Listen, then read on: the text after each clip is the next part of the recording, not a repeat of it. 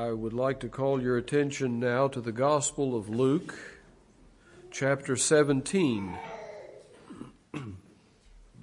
Luke chapter 17. And we'll read verses 11 through 19. Luke 17, 11.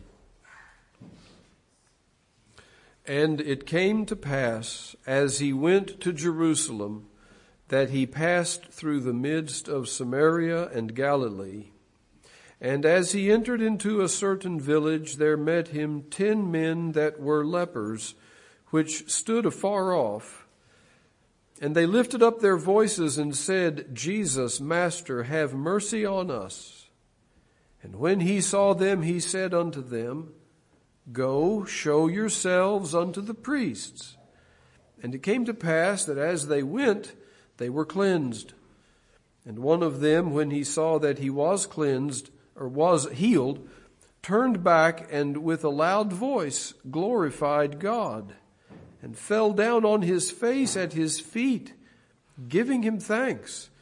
And he was a Samaritan. And Jesus answering said, Were there not ten cleansed? But where are the nine? There are not found that returned to give glory to God, save this stranger. And he said unto him, Arise, go thy way, thy faith hath made thee whole. May God give his blessing to the reading of his word today. This is a week that we look forward to every year in our country. It is Thanksgiving Day on Thursday, and I think of it as Thanksgiving week, really, because uh, it normally involves for uh, my family a, uh, trip that takes all week long to Kentucky to see my mother and other family that will be gathered there. And so our thoughts go to the subject of thanksgiving. And it is a subject that must be close to the heart of every Christian because we are indebted to God for everything. We owe Him a debt of gratitude. There is much in Holy Scripture about the subject of giving thanks to God. And our text here is one of the plainest passages that speaks of the beauty of thankfulness and the ugliness of unthankfulness. More than ugliness, it's evil to be unthankful. So let us look at this fascinating, uh, dramatic event in the life of the Lord Jesus and see what we should learn from it. We see in the opening words here in verse 11, the Lord Jesus making a journey. He's on his way to Jerusalem. And it is his last trip to Jerusalem. For when he arrives in a few short days, he will be crucified he is making his way to his death. He was traveling from north to south, from Galilee down to Samaria and on down into Judea.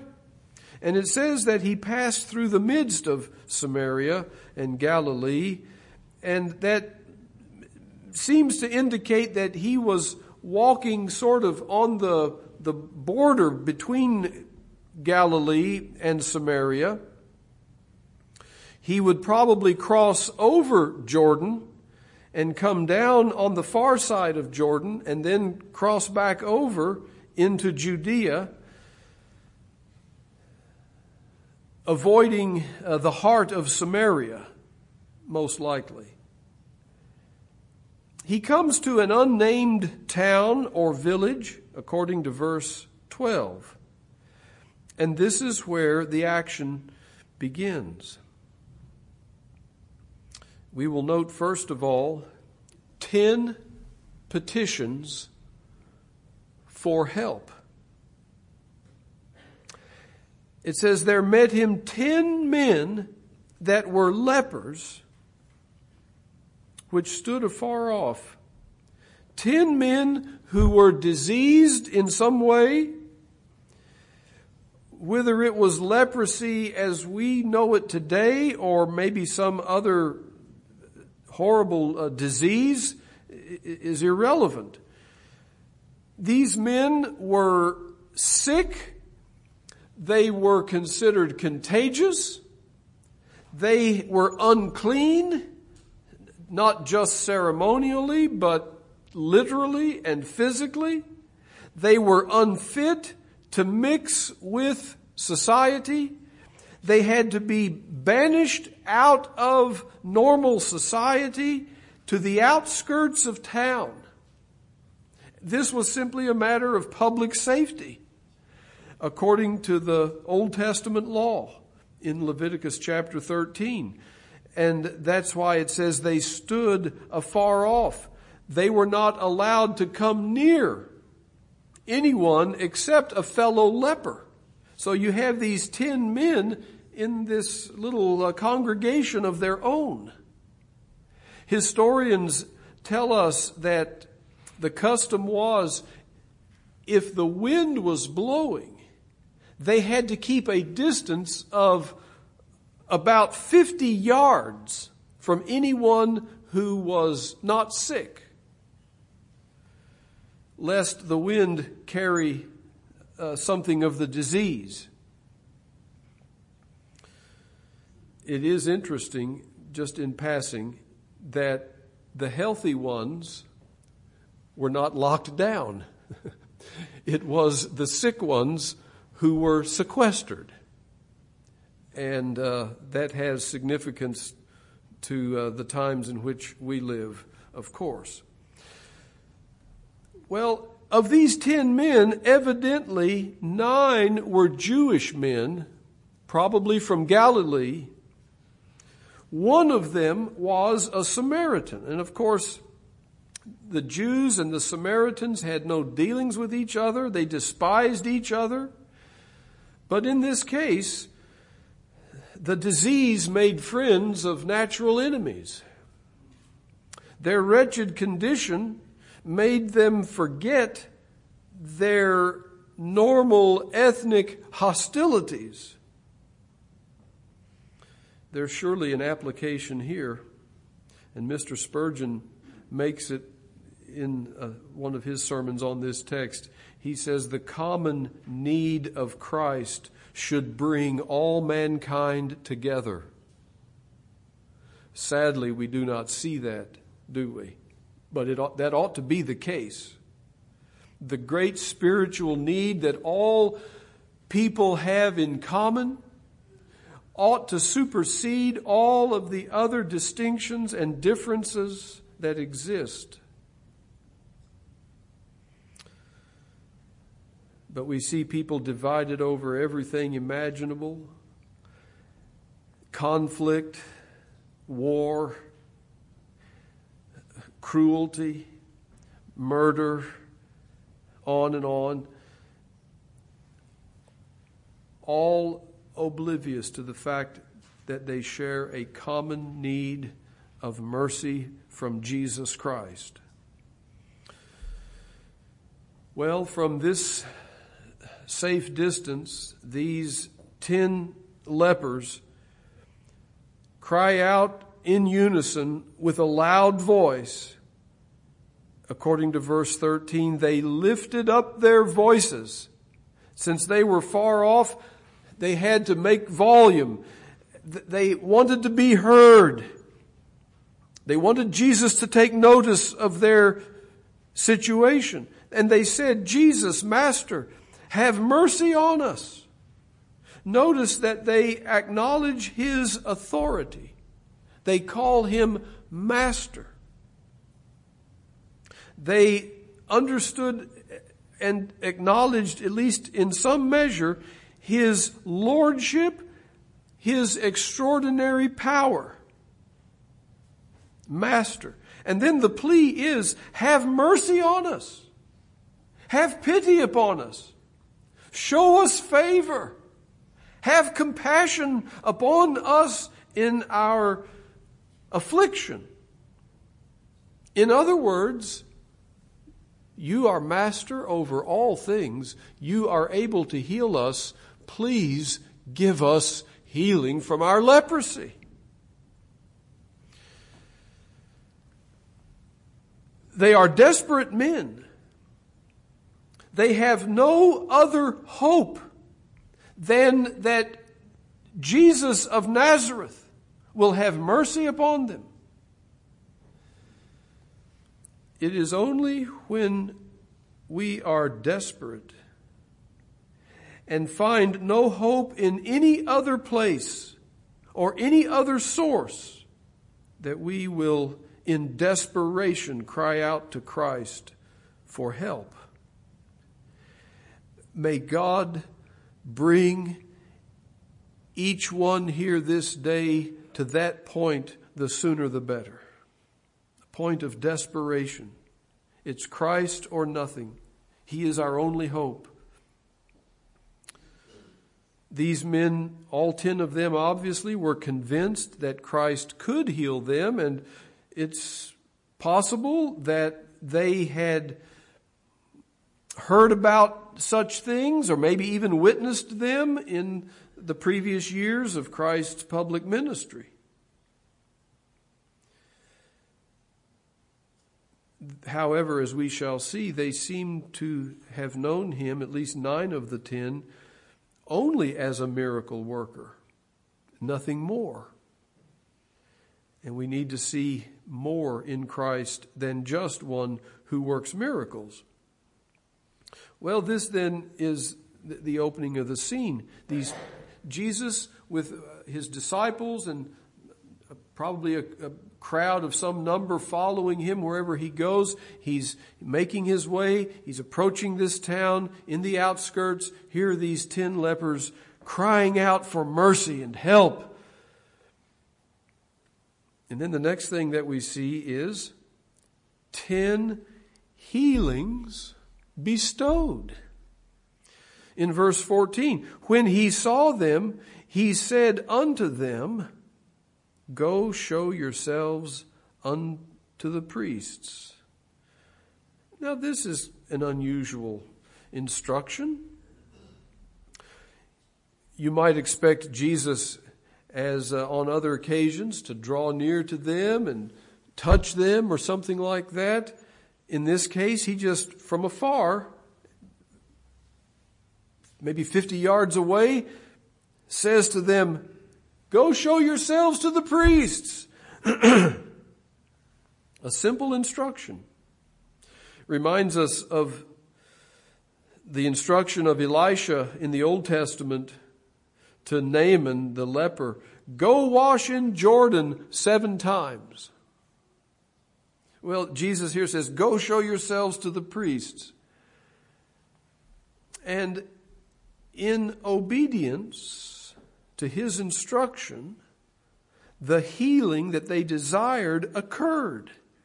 At the end of verse 14, it says, It came to pass that as they went, they were cleansed.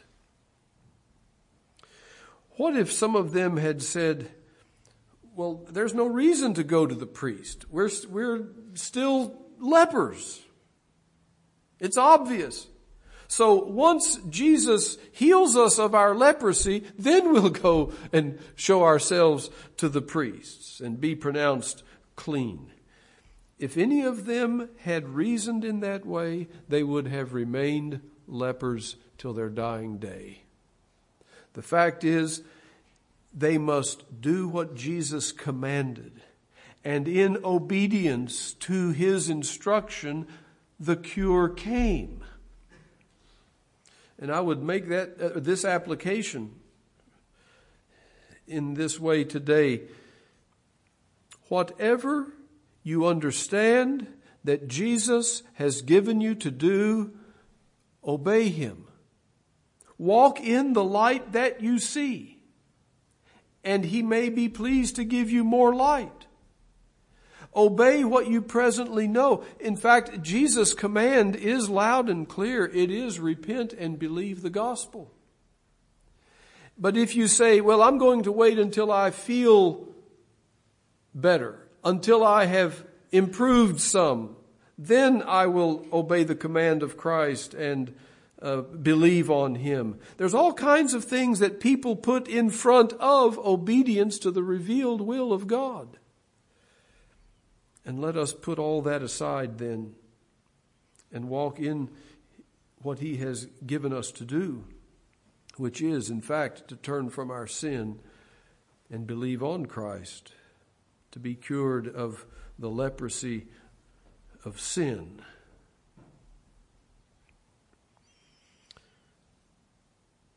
As I said a moment ago, it's interesting to see the variety of methods that Jesus used to heal different ones and even to heal the same disease in different ways, certainly showing us that he himself was the healer, not any particular uh, means in and of itself.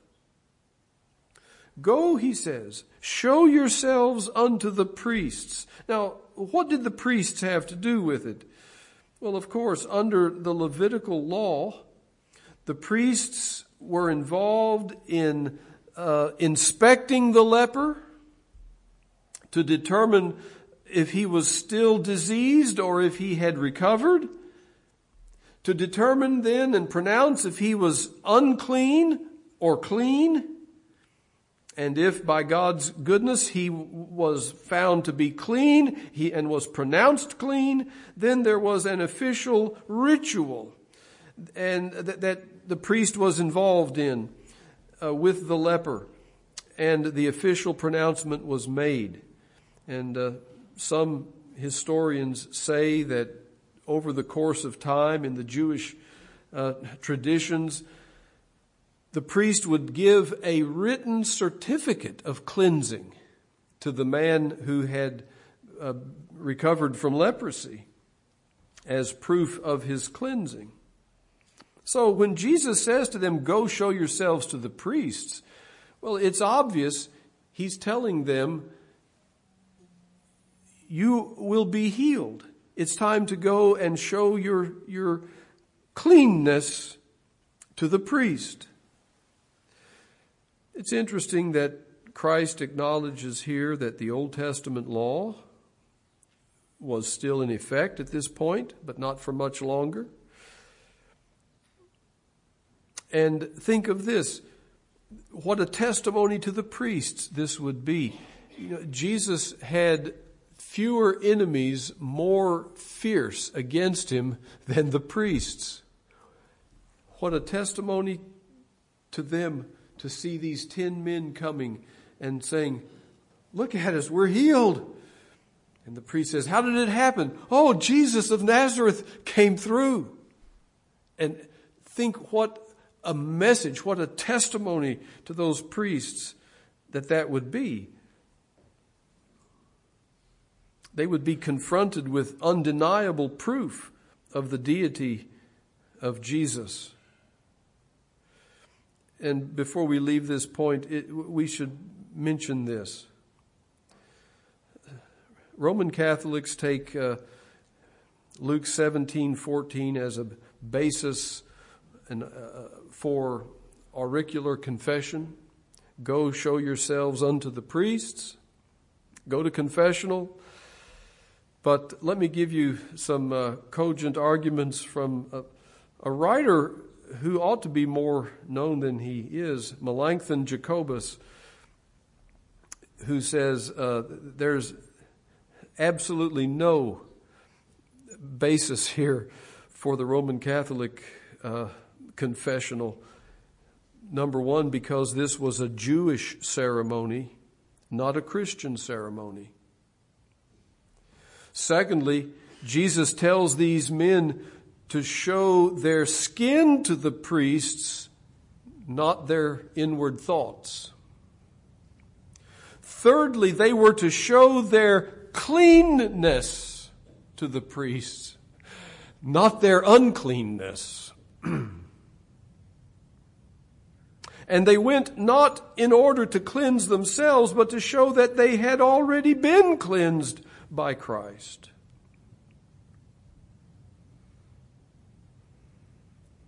Well, as we said, in obedience to what Christ gave them to do, the mercy that they had sought for came.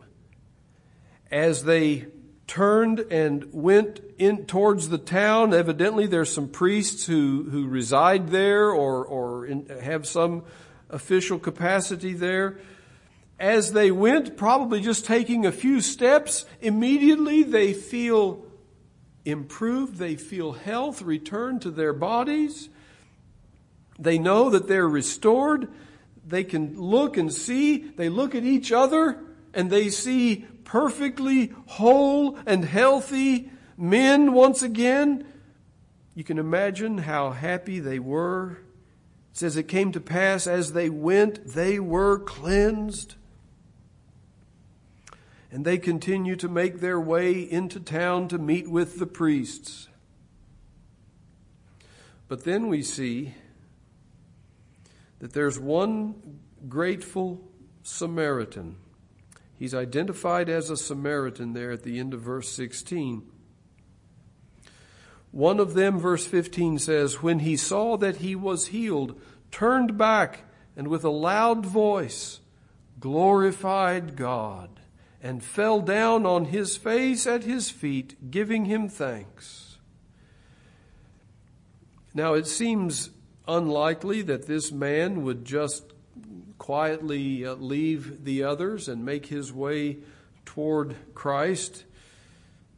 Most likely there would be some discussion among them, maybe some uh, debate among them. I can imagine this man saying to the others, fellas, before we go on into town and show ourselves to the priests, let's go to Jesus first and express to Him our gratitude. Our first obligation is to Him. Our second obligation is to the priest. And of course, the others disagree and uh, give their various reasons and arguments against such a thing. And so they part ways. Nine of them continue on into town with their backs toward Jesus. And this one man who dares to be different turns back toward Christ. Verse 15. When he saw that he was healed, turned back. He does an about face.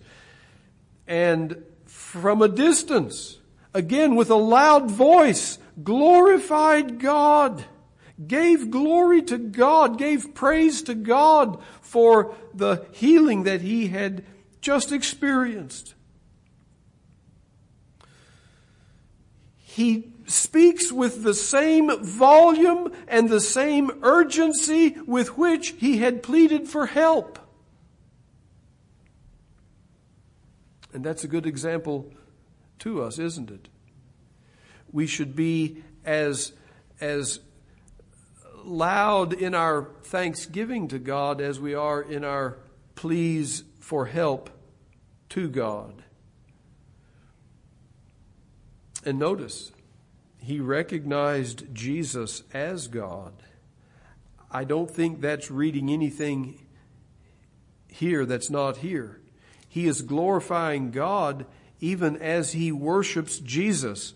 And according to verse 16, his, his distance between him and Jesus, he quickly covers and comes to Jesus, perhaps all the while as he makes his way and takes those quick steps, covering those 50 yards, let's say, coming to Jesus. He's glorifying God. He's praising God. Maybe he's singing a psalm or something. And he comes and falls down at the feet of Jesus and gives him thanks. Notice that glorifying God and giving Jesus thanks were, were one and the same in the mind of this man. He recognizes Jesus as more than just an extraordinary man, a miracle worker. He recognizes him as God in the flesh. He runs to the very spot where Jesus is, bows down at his feet, and gives him thanks for what he had done. This man is obviously filled with gratitude. He senses an obligation of indebtedness to Jesus for his mercy, for hearing his cry for help.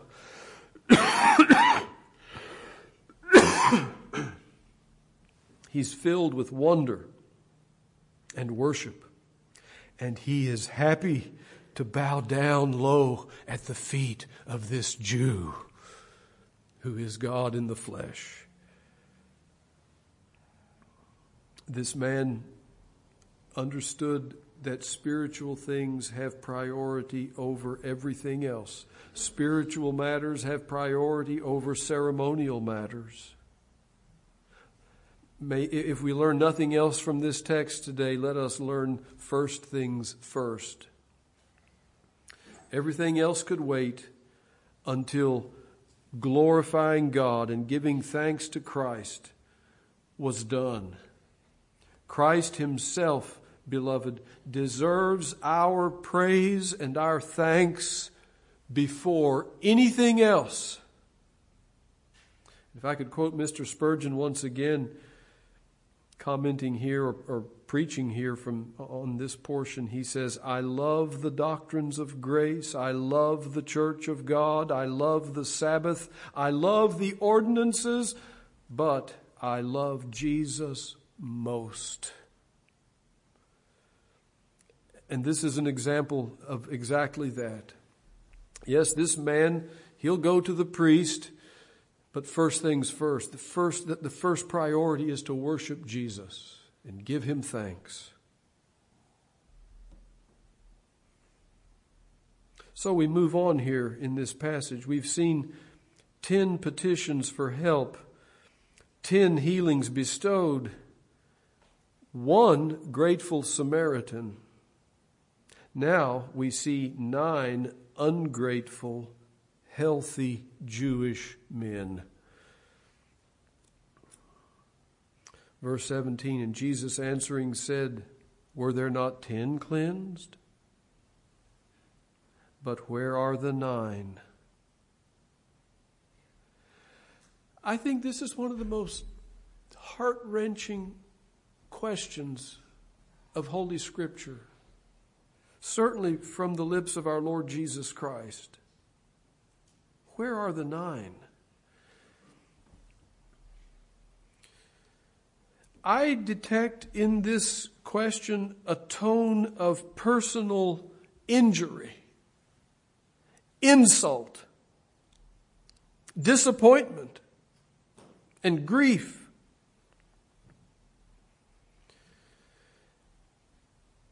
I don't think we will ever understand perfectly how the human nature of Christ and the divine nature of Christ uh, are in union and how we see one nature more clearly at some points than another. But it seems to me that the Lord Jesus speaks here in terms of having an expectation that 10 men should come and say thank you. Where are the others? Did I not heal 10? Where are the nine? Surely there's a glimpse here into the heart of Christ as a man. His heart was continually thankful. And that's why he expected others to be thankful. We see him again and again giving thanks for food and giving thanks to the Father that he's revealed what he has revealed, to whom he has revealed it, and so on. His heart was continually thankful to the Father. And as a man, he felt the pain of being slighted, unappreciated, ignored. Where are the nine? What was wrong with these men? What was wrong with these nine? Don't they have even common decency to say thank you to Christ? Why did they not glorify God with a loud voice like the Samaritan man and fall at Jesus' feet and give him thanks? I would suggest that they were just thinking of themselves. They're so happy to be in a better condition that they pay no attention to the source of their improvement. They probably pick up the pace as they're heading into town to see the priest, and they think, you know, I've been out here in the outskirts of town in isolation for maybe weeks or months.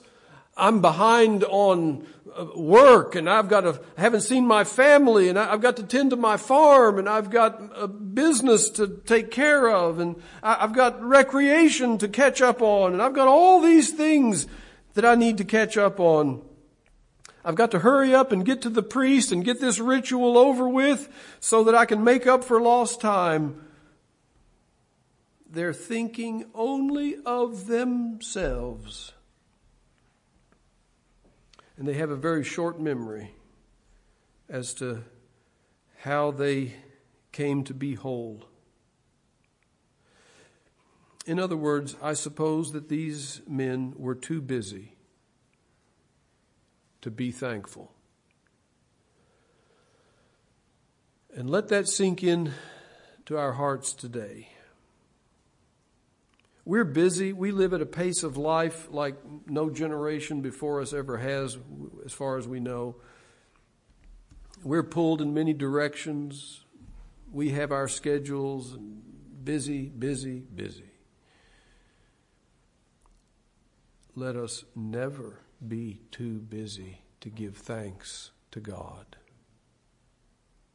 And it is a blessing to have at least one day on a calendar year set aside for that specifically.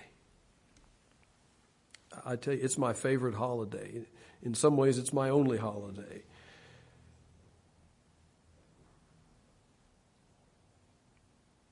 These men were thinking of themselves. They're proud. You know, you can imagine a newspaper reporter catches up with some of them and says, uh, "Tell us about your heal." Oh, you know, I'm I'm so proud to be healed. Oh, it's just I'm so proud to be back where I belong. That's the way people would say it today. And proud hearts are ungrateful hearts. It's humble hearts that are grateful hearts.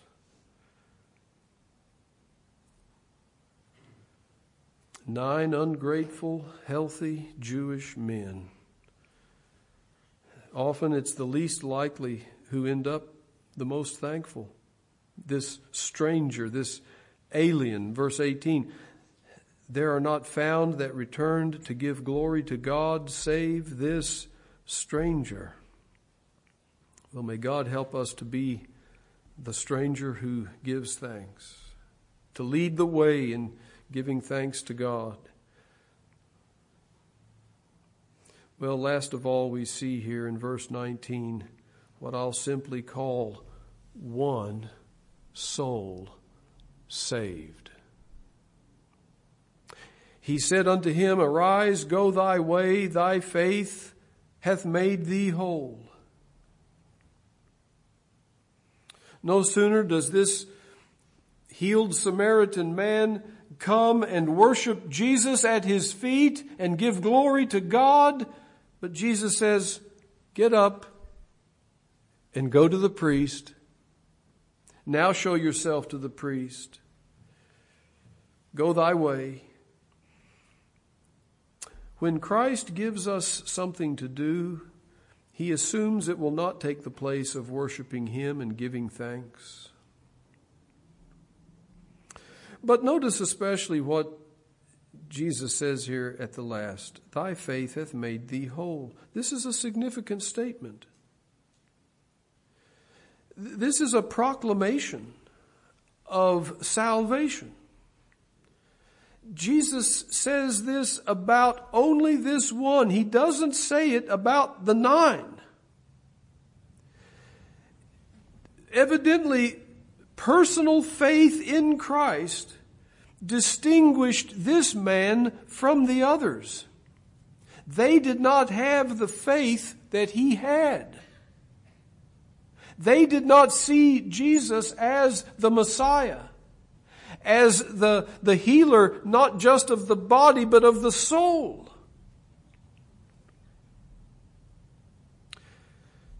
To the nine, Jesus might say, My compassion has made you whole. My mercy has made you whole. But only to this man does he say, Thy faith hath made thee whole. And of course, Jesus was the author of this man's faith. He gave it to him as his gift to begin with. And so he knows faith wherever it is. This man's healing had a deeper dimension than that of the others. He saw something in Jesus that the others did not see. They saw him just as a miracle worker. This man saw him as the Messiah. Now, oftentimes we use healing from leprosy as a picture of deliverance from sin. But the difficulty in following that in this passage is that that would lead us to think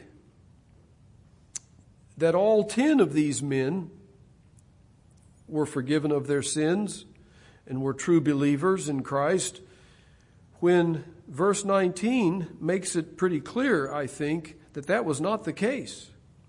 There was only one man that had faith in the Lord Jesus Christ. To say that nine out of ten believers are ungrateful is, is a position very difficult to, to, to fathom and to defend. And so I think the way that we should apply this is more concerning gifts of common grace and temporal favors and mercies that believers and unbelievers alike receive. God makes the sun to shine on both the just and the unjust. He makes the rain to fall on the just and the unjust. But it's only the just who recognize the source of every good and perfect gift, whether it's sunshine and rain or forgiveness of sins. And every believer must be thankful. I cannot comprehend an ungrateful Christian. It's a contradiction in terms.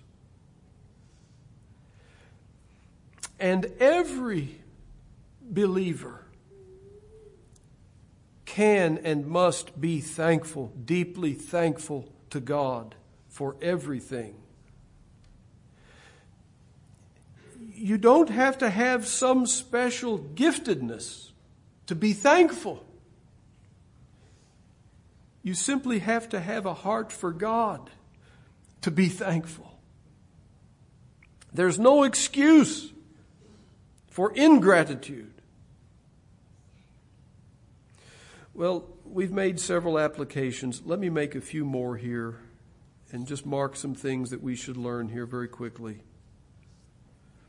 On the whole, this event in the life of our Lord shows us that believers and unbelievers alike receive common mercies, but only believers recognize the source and are truly thankful to Him. True faith is thankful. True faith makes the heart thankful to the object of the faith. True faith returns thanks. Nevertheless, God does give many temporal mercies to those who are not thankful. And Jesus spoke about that earlier in the Gospel of Luke when he said, love your enemies. And, and the example and model of loving our enemies is our Heavenly Father. He is kind unto the unthankful and to the evil, he says. One of the hallmarks of true faith, however, is gratitude. And we cannot close today without at least reading a few of these passages that underscore this. In Colossians chapter 2 verse 7 it says that Paul says that he's praying for the Colossians that they would be rooted and built up in Christ and established in the faith as ye have been taught abounding therein with thanksgiving. He goes on in the next chapter to the Colossians and says, Let the peace of God rule in your hearts, to the which also ye are called in one body, and be ye thankful. And then, almost with the same stroke of the pen, he says, Whatsoever ye do in word or deed, do all in the name of the Lord Jesus, giving thanks to God and the Father by him. There's more in this little uh, letter to the Colossians about giving thanks than in any other uh, portion of Scripture. He comes at it once again in the last chapter. Continue in prayer and watch in the same with thanksgiving. Don't just make petitions, but also give thanks. He says to the Thessalonians, in everything give thanks. And we're told in the book of Hebrews that this is a sacrifice that we render to God let us offer the sacrifice of praise to God continually. That is the fruit of our lips, giving thanks to His name. Beloved, there's simply no excuse not to be thankful. You don't have to be a great theologian. You don't have to have great uh, giftedness. Every Christian must be thankful we learn from this passage that we're more likely to ask for blessings than to give thanks for them. Oh, let us be as faithful and diligent in giving thanks as we are in asking for the mercies in the first place. We learn furthermore that great mercies call for great gratitude. The more mercy that God gives us, the more we ought to be thankful to Him in return. And when we think of the greatest mercy of all, the forgiveness of our sins, the saving of our souls, yes, the adoption into His family, there shouldn't be a moment in which we're not thankful to Him. We are thankful in proportion to our recognition of our indebtedness to Him when we remember that He's under no obligation to us, and all He's given us has come to us freely, we are deeply under obligation to Him. We learn from this passage what a great insult to God ingratitude is. Unthankfulness is failing to glorify God in terms of verse uh, 18. Unthankfulness is characteristic of the ungodly, not of the godly. It is the ungodly of whom we read in Romans 1 when they knew God, they glorified him not as God, neither were thankful. Thanksgiving is simply acknowledging God as God. Paul tells Timothy that in the last days, perilous times will come and evil men will be on earth. And he describes them in several terms, and one of those terms is unthankful. This passage surely shows us that ingratitude is more common than gratitude. Maybe it's only one in ten who ought to be thankful who really is. More receive benefits than give thanks for them. Someone said common grace rarely meets with common thanks. We learn again that more people observe outward rituals than truly worship and thank God. These men were going to go through with the ceremonies with an unthankful heart. Think of that. An empty ritualism is consistent with pride and presumption and ingratitude. Let us not just go through motions, but let's have hearts that are truly stirred to give thanks to God. We learn again that we should be prompt in giving thanks to God. Give Him thanks upon the, the reception of every mercy. There's no time that is a bad time to give thanks to God. The psalmist says, At midnight I will rise to give thanks unto thee.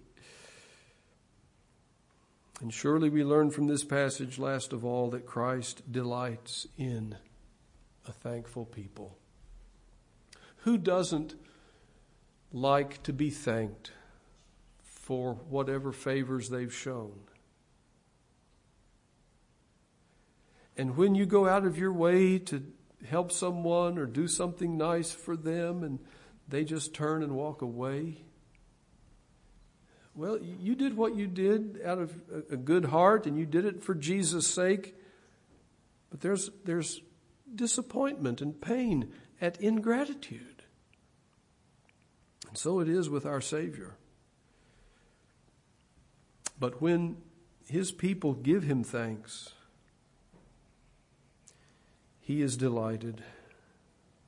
And let us delight in giving Him thanks. So let us not fail in this privilege and duty. Let us not wound the heart of our blessed Savior. May he never have occasion to say, Where are the nine? Where are the people of Covenant Baptist? Where is Daniel? Put your name in there too. But rather let us be thankful. Thankful to God this day and every day, this week and every week. And I'll just close with a word to those who are lost. Consider how indebted to God you already are. You have much to be thankful for. He has kept your heart beating to this moment. He has kept you alive and not already cast you into hell. He has allowed you to hear His word proclaimed once again and to hear the message of salvation in Christ once again. He has invited you to come to Him once again. My dear friend, Come and receive freely from his hand the greatest blessing of blessings, the bounty of his grace in redemption, and become more and more indebted to him. Become, as John Newton says, the happy debtor who is indebted to him more and more throughout eternity.